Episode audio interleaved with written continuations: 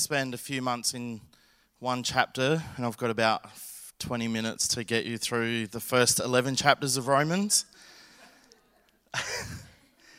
um, I'm going to pray straight away. Father, we just thank you for your word. We thank you for the power in your word, and we just pray that it um, speaks to us and, and speaks to our heart, Lord. We just pray for open ears and open hearts, and we just pray for new and fresh revelation through your word today. In Jesus' name. Amen. Well, if you have your Bibles, turn to Romans. Uh, and if you've uh, got your phones, open your Bible app. Uh, if you want to take some notes, I'm going to be sharing uh, a number of scriptures today. So, um, yeah, we are going to get into it. Like um, Ben said, we, we are going to be um, going through Romans chapter 12, which is an amazing, um, as Ben said, an amazing manifesto of Christian living. It is uh, the basis on uh, which we should be living our lives as Christians. But what's really important about um, Romans, there's a number of things that, that's really important about Romans, but to fully grasp what's in chapter 12, you really need to understand what has happened through chapter 1 all the way through to chapter 11. And there's some really key, um, some key scriptures and some key thoughts in Romans that you really need to get an understanding of um, before you can really understand the power of uh, chapter 12. So, just to give you a little bit of context um, around Romans, um, Paul wrote to the Roman church, they say in about 56, 58. One of the really interesting things is that there was an emperor called um, Claudius who was uh, in power, and in, in 49 AD, he actually banished all of the Jews out of Rome. So, from 49 AD, there were absolutely no Jews uh, throughout the, the, um, the city of Rome. But they had already started the Christian church there. So, what had happened was there were all of these converts, what they would have called Gentiles at the time, who were still there and still functioning in the church. So the Jews left. The church actually really thrived and grew in that period of time when the Jews weren't there until 56, uh, 54, sorry, 54 AD. Claudius dies. There's a new emperor, Emperor Nero sure you would have heard of Emperor Nero. He was um, crazy. He was 17 when he came to power. Anyway, this is not about him. Um, he allowed the Jews to come back. So what happens is in 54 AD, between 54 and 56, Jews come back and the Gentiles are there and they try and form one church. But what the Jews found is that the Gentiles weren't following the laws of the Jews. They weren't being circumcised. They weren't doing a number of things that was taught to the Jews earlier on. So there became this tension in the church between Jews and Gentiles. And the Jews were saying, well, if you are going to follow God, our God, then you have to do this and this and this. And the Gentiles, because they didn't have the law, were saying, well, we have been taught this. And there was disunity, there was fractions in the church. And so that's why Paul writes a letter to the Romans, to the Roman church, to put straight what is important and what is not important. So, unlike other letters that Paul had written, if you pick up Romans somewhere in the middle and read some of the chapters individually, you're not going to get an understanding of the book of Romans. Really, Romans was written as one long letter, broken up into different parts. But Romans was written in one long letter, and it was intended that you would read it from the beginning to the end. Now, we, of course, don't have time to go through it all and read it scripture for scripture. So, what I really want to encourage you all to do is between now and next week, spend some time and read Romans 1 through 11. And I'll be the first to tell you from my perspective, Romans can be very difficult to read.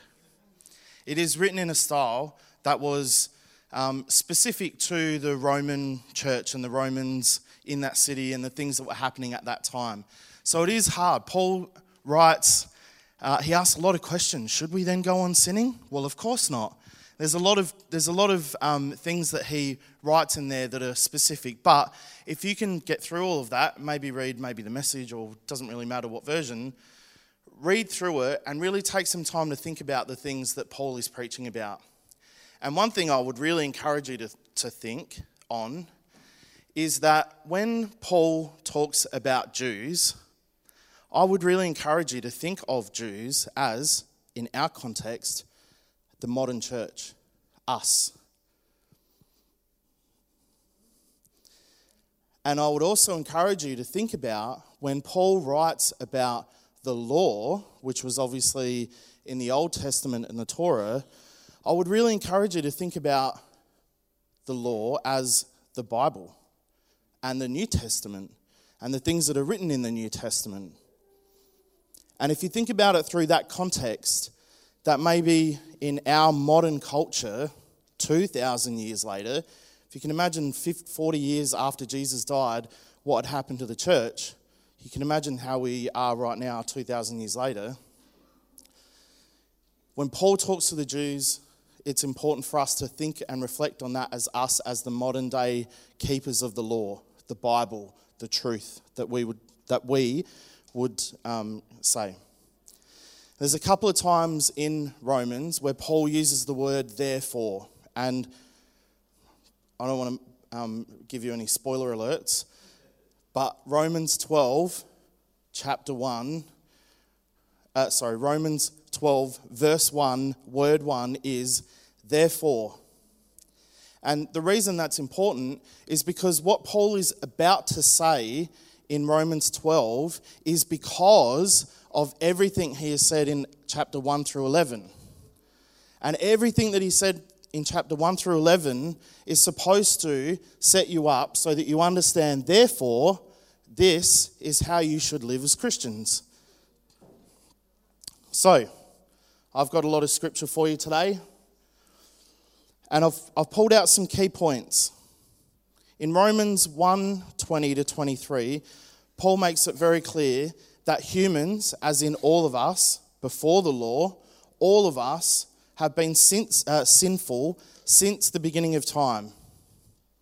And he says, For since the creation of the world, God's invisible qualities, his eternal power and divine nature, have been clearly seen, being understood from what has been made so that people are without excuse. For although they knew God, they neither glorified him nor gave thanks to him, but their thinking became futile and their foolish hearts were darkened.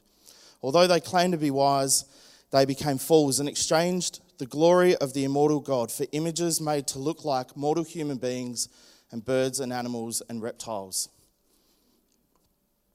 Before the law, they knew God, but they neither glorified him or gave thanks to him. And in exchange for the immortal God, the true God, they exchanged it for these cheap replicas, these cheap imitations of who God was in the form of statues of people and golden calves and you know all sorts of different things. So, point one is that humans were sinful before there was law. All of us, from the beginning of time, humans were all sinful. Everyone got that? Feeling inspired yet?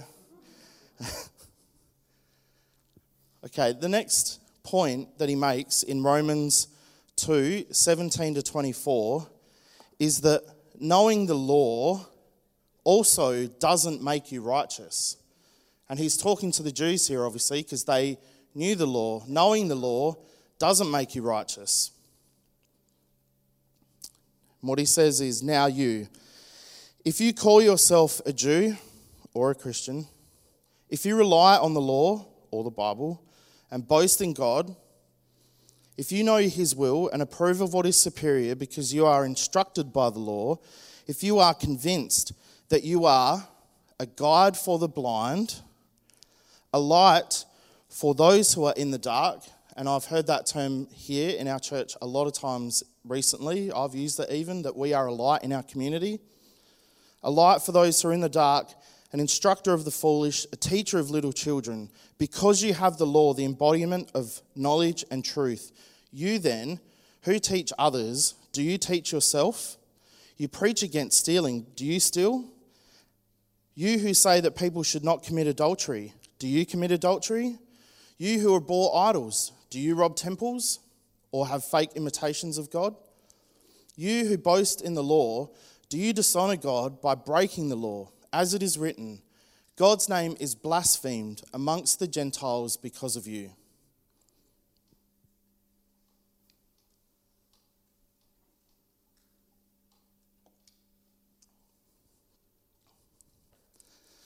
That's a pretty sobering line. Uh, I want to give you um, some statistics. Anyone here like statistics?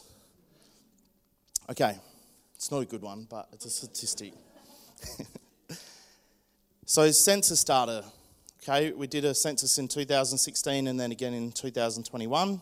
I only went back to 2016 because um, I think it, it told a pretty um, important picture. 2016 30.1%, or 6.9 million people in Australia, said that they had no religious affiliation whatsoever. They were, I guess, what you would traditionally call atheist.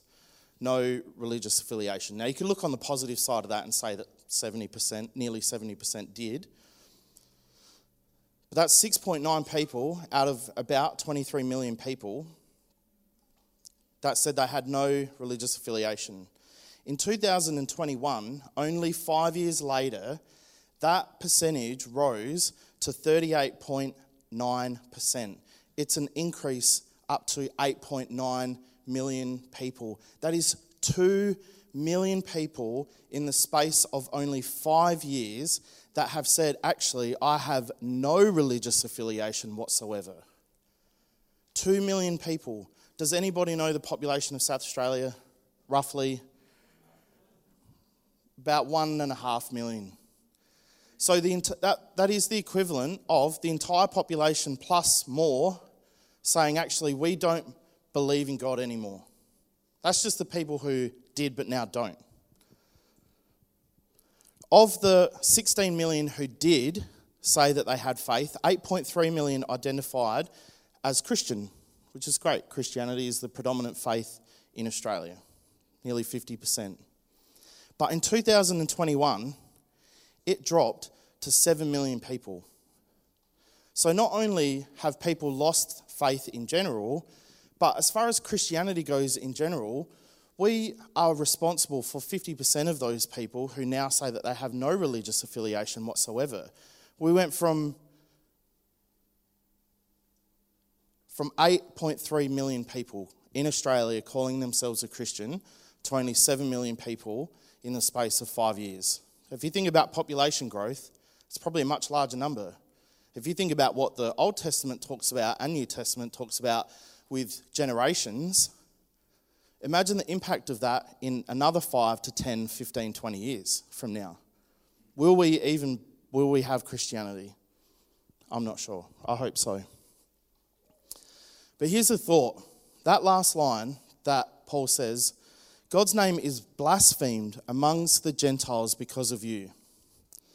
Now, it made me think that as representatives of the faith, all of us, as representatives of Christ, we as a church, and I mean the broader church, we have to ask ourselves the question why so many people are losing faith? Why are so many people walking away from the church? Why? And just a thought I had, this is my personal view. You can speak to me about it after if you disagree. But maybe, maybe it's because as a church, we're so quick to tell people what they shouldn't be doing. This is not a political statement. When the gay marriage bill came out, we were so quick as a church to say that is wrong. We should not allow gay marriage in Australia. But what if, what if, it's a bit hard because we haven't been through chapter 12 yet. But what if we did what is written in chapter 12 and actually loved our community and not focus on what they shouldn't be doing? We just focus on our response to them. God's name is blasphemed amongst the Gentiles because of you. I feel horrified sometimes of the conversations I've heard Christians having with other people around what Christianity is, what we should and shouldn't be doing. And in fact, what Paul is saying is this exact same thing. You have the law, but yet you break it all the time. And so, anytime you measure yourself by the law, you will always fall short. And that brings us to the next point is that no one, no one is made righteous by the law. Romans 3:20 says, "Therefore, no one will be declared righteous in God's sight by the works of the law, rather through the law we become conscious of our sin."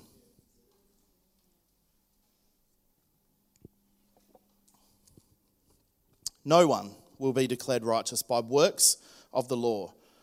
No matter how many commands we keep, no matter, no matter how righteous we feel we are, no one, no one will be declared righteous by works of the law.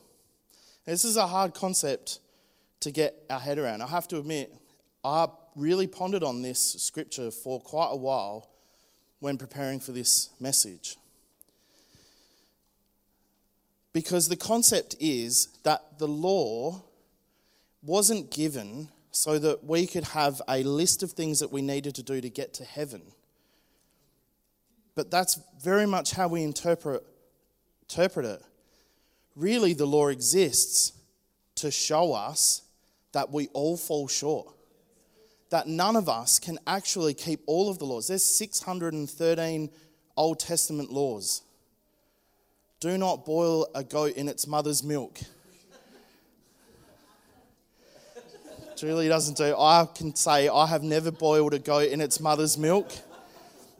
Does that give me free passage to heaven? No, it doesn't. You know, um, anyway.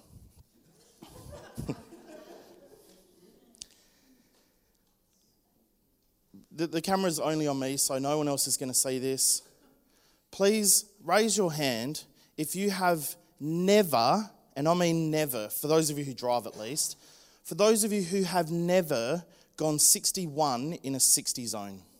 Raise your hand. Sinners, every one of you. for those who drive,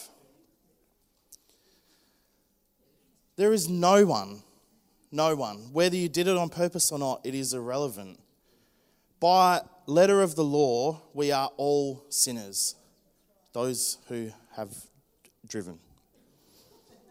I'm sure there are others that other people break. But the law exists to show you, show us, that we actually need God's grace and we need God's forgiveness and we need God in our life, not to control us, not to control us, and as a church, we have used laws to control people, to fit them into our comfort zone, so that we don't have to deal with people's messy lives. It's so much easier if you just don't drink or don't gamble or don't, you know, don't do a, a plethora of things. It's easy to don't just don't do that. And maybe if you do do it, just keep it to yourself.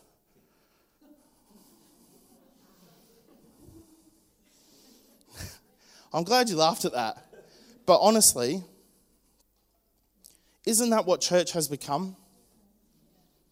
We all sin, all of us. We all fall short of the glory of God. Now, we don't walk through the door and put on a name tag that has all of our sins written on it. I'd never come to church.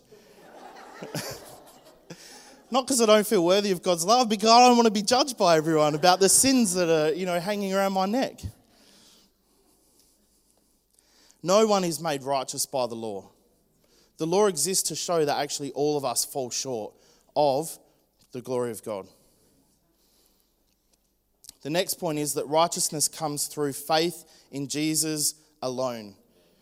And the very next verse, Romans 3 21 to 24, says, Now apart from the law, the righteousness of God has been made known. And I just want to make a point here. When he says now apart, but now apart from the law, what he's emphasizing is that now that you are apart from the law, now that the law has no power over you, now that you are apart from the law, the righteousness of God has been made known, to which the law and the prophets testify. The Old Testament was very clear about this point happening. This righteousness is given through faith in Jesus Christ to all who believe.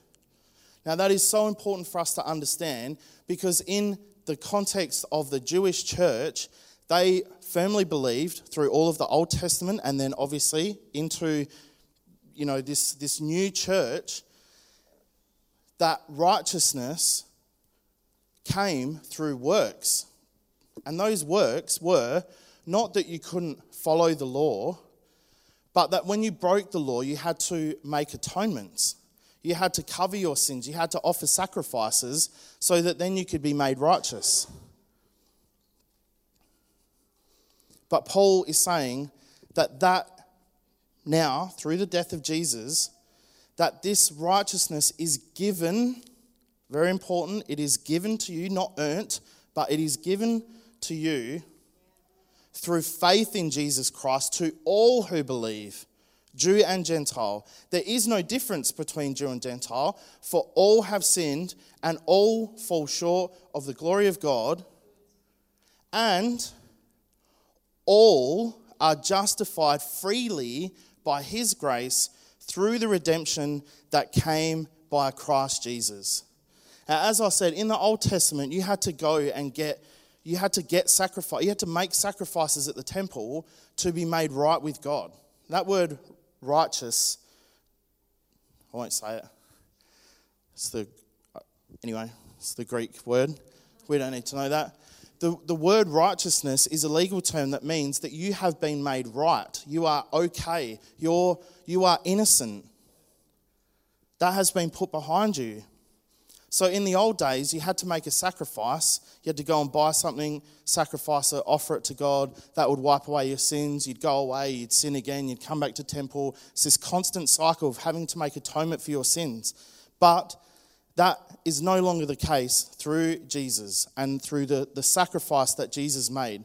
Because all of us are justified, all of us are made right, all of us are now freely in relationship with God by His grace through the redemption of Jesus. Now, I know I'm laboring on this, but this is so important. We don't have right relationship with God because we're good people. We don't. That's that's a simple reality. We are not, I am not a good person. The Bible says none of us are good. We are not in right relationship with God because of how we act, the things we do, the things we don't do. We are made right with God purely through the sacrifice that Jesus made on the cross for us. His redemption for our sins gives us free relationship with God. And the next point is that this righteousness was given to us while we were still sinners. And in 5 8, Romans 5 8, it says, But God demonstrates his own love for us in this, that while we were sinners, while we were still sinners, Christ died for us. I think sometimes in church we have this mentality that we come in, we get saved, we go to work at making our life perfect. And we it said before, we all fall short. But then we go through this process of staying away from God because we don't feel like we're living up to His standard. But actually, it's not God's standard, it's the church's standard. It's the cultural standards that we have set in the, in the places that we live and worship together. It's not a standard set by God. You're a sinner, full stop. I, you as in the greater you. And even though we were all sinners, God still did what he did for us. Not because we got to a point where everyone was perfect and so, you know, he could hit the button. He did it because we are sinners and we will continue to be sinners. And the next point is that this righteousness is a gift from God. In Romans 6:23, it says, For the wages of sin is death, but the gift of God is eternal life in Christ Jesus our Lord. Amen. The gift of God is eternal life for those who believe in Jesus. And you know, Paul is very deliberate in his wording when he says the wages of sin is death. Because earlier on in Romans 4 4 and 5,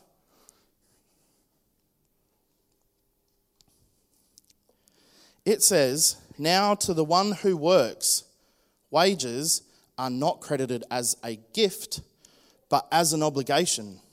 However, to the one who does not work, but trusts God, who justifies the ungodly, their faith is credited as righteousness.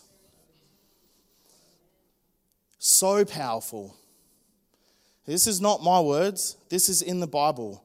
And what this is telling you, telling us, all of us, is that when we work for our salvation, right? This is what happened before Jesus. When you work for your salvation, you will fail. And so God is obliged, there is an obligation to pay us what we are due, which is death.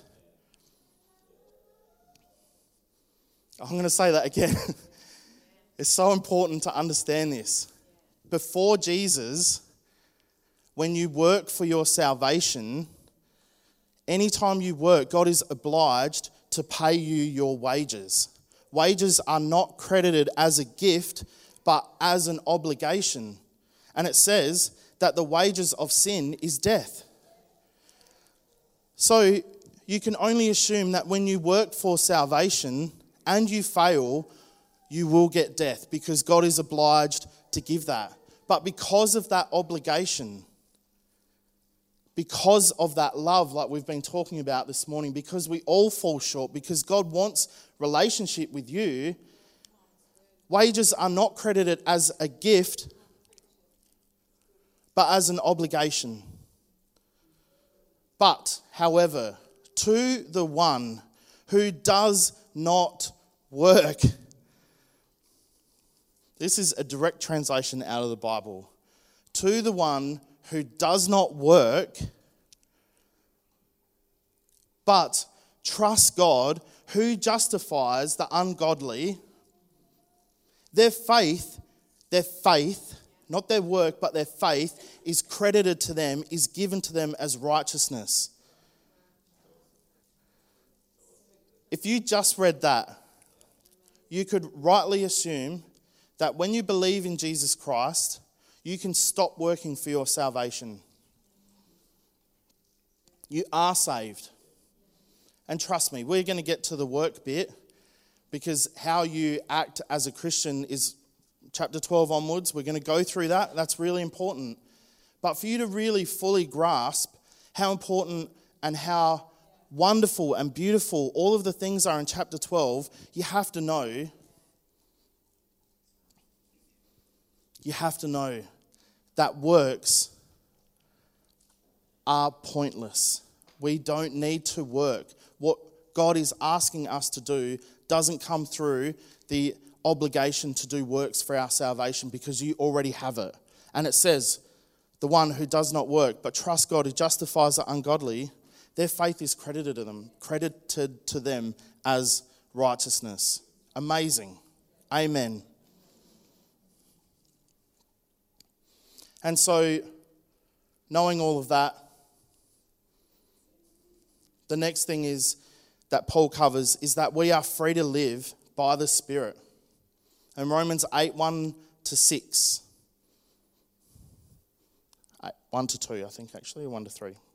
Anyway, therefore, there is now no condemnation for those who are in Christ Jesus.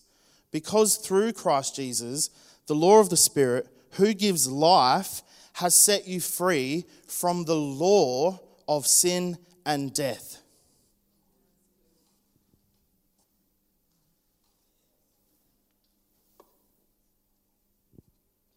Through Christ Jesus, the law of the Spirit who gives life has set you free from the law of sin and death.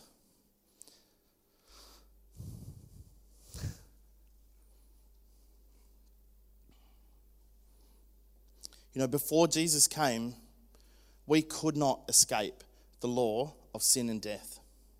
No matter what we did, no matter how hard you worked, you could not escape the law of sin and death. But through Jesus, through the Holy Spirit that is within us. We are free to live in the Spirit, to be guided by God, because there is no condemnation. You know, I think about that, those statistics about, um, you know, the, the church shrinking, the global church shrinking. It's not just an Australian issue, it's a worldwide issue. Probably in other countries, the percentages are higher, I don't know. But the bottom line is the, the church, the Christian church, is shrinking. And I have to say, from my own perspective, that the church is so good at condemning different parts of our, our community. We live on condemnation. Part of our identity is that we, we stand up for, um, you know, for, for different things. Now, I will say some of those are excellent. You know, social justice issues, some of those, some of those core issues around social justice, we do condemn certain things because it's important. We shouldn't, you know, we shouldn't abuse minorities and you know all of those different things there are some things that we should stand up for but the, there are others where we completely separate and segregate and highlight different communities and tell them that actually they are not worthy of god's love. Actually that's not true. I retract that statement. I think what we say to them is that you are worthy of god's love just not how you are right now. Just not now. So change that. Come over here, and when you're ready, we'll be here for you. We're, all churches would say the same thing. We are an open door. Come, worship with us. Just don't bring that stuff into our church. Leave it at the door. And if you have got it, just don't tell anyone about it. Oh, it I know it's hard, it is, is hard. But it's, it's embarrassing to be honest. To be in a secular world, to hear people talking about how they've been treated in churches is embarrassing. And I stand here, I will confess to you that I find it very hard actually to tell people that don't come to church that I'm a Christian. I play golf, I work, you know, you talk with people, they say, What do you do? What do you do on the weekend? I came to church. I worship God because He loves me for who I am. But I don't say that. And I don't say it because I don't want the condemnation that comes along with that same judgment that people in church are condemning the world. Because I'm not like that. I don't care what you do with your life, I care about you as a person. And I know generally we all feel that same way. Individually, we all have that. But somehow, when we come together as a corporate church, it morphs into this works program. Get right with God, pray more, you know, fast, read more, come to church, worship, you know, all of those things. And I, I'm very aware of the fact that even in saying this, I'm being a little bit condemning. I am doing the same thing that I'm saying we shouldn't. And that's why in Romans it says, we all fall short of the glory of God. All have sinned and all fall short, but we are all freely justified through Jesus Christ, who paid the price for us.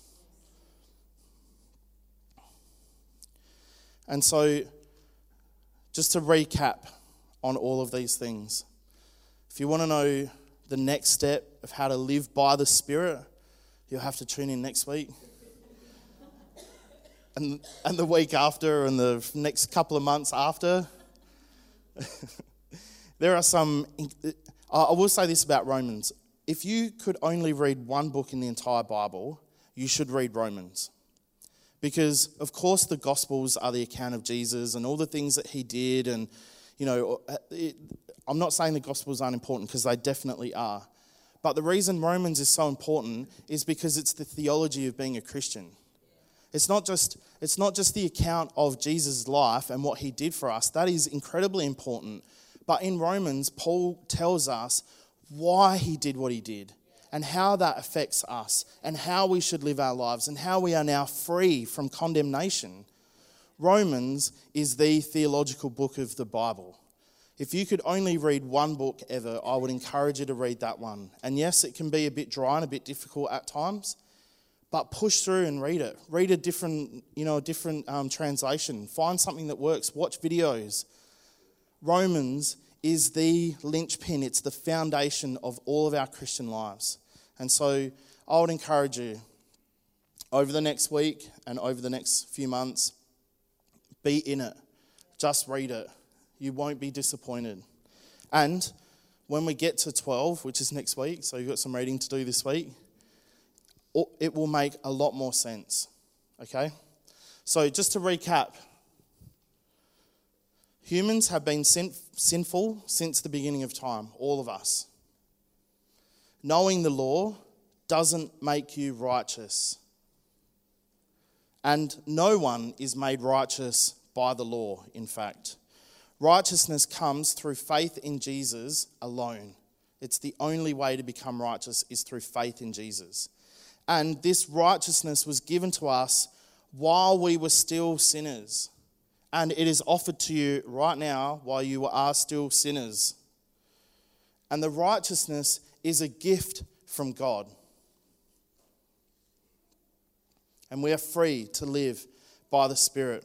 And that second to last point, that this righteousness is a gift from God, is important because when we think about Romans 12, when you get a gift, the gratitude you show to that person is, you know, generally based on the, the expanse of the gift. You know, if someone gives you a coffee, thank you, I love free coffee, that's amazing. If someone gave me a house, you know, yeah, I, I, it would be, I, I couldn't find words. And not only that, my behavior towards them would change. You know what I mean? I would want them at my house all the time. I would want to bless them and honor them, and I would want to be in relationship with them, you know? I would want to be close to them. So, Romans 12 is exactly that. You know, we have been given this amazing gift. Amazing gift. So, let's pray. Father, we just thank you for your word. We thank you for the truth in your word. And I just pray, Lord, that today that it just sinks into our spirit, that we just take hold of the truth that you have given us and we just live our lives accordingly. That through faith in you, there is no condemnation for any of us now in our relationship with you. We are, we are free to be in relationship with you through what you did on that cross. And we just thank you, Lord. We are grateful and I just pray for all of us that we learn over time to just show that graciousness, that gratitude towards you more and more in the way that we live our life, not in the way we tell others how to live. And I just pray here today, Lord, that you bless our fellowship and bless our relationships in Jesus' name. Amen.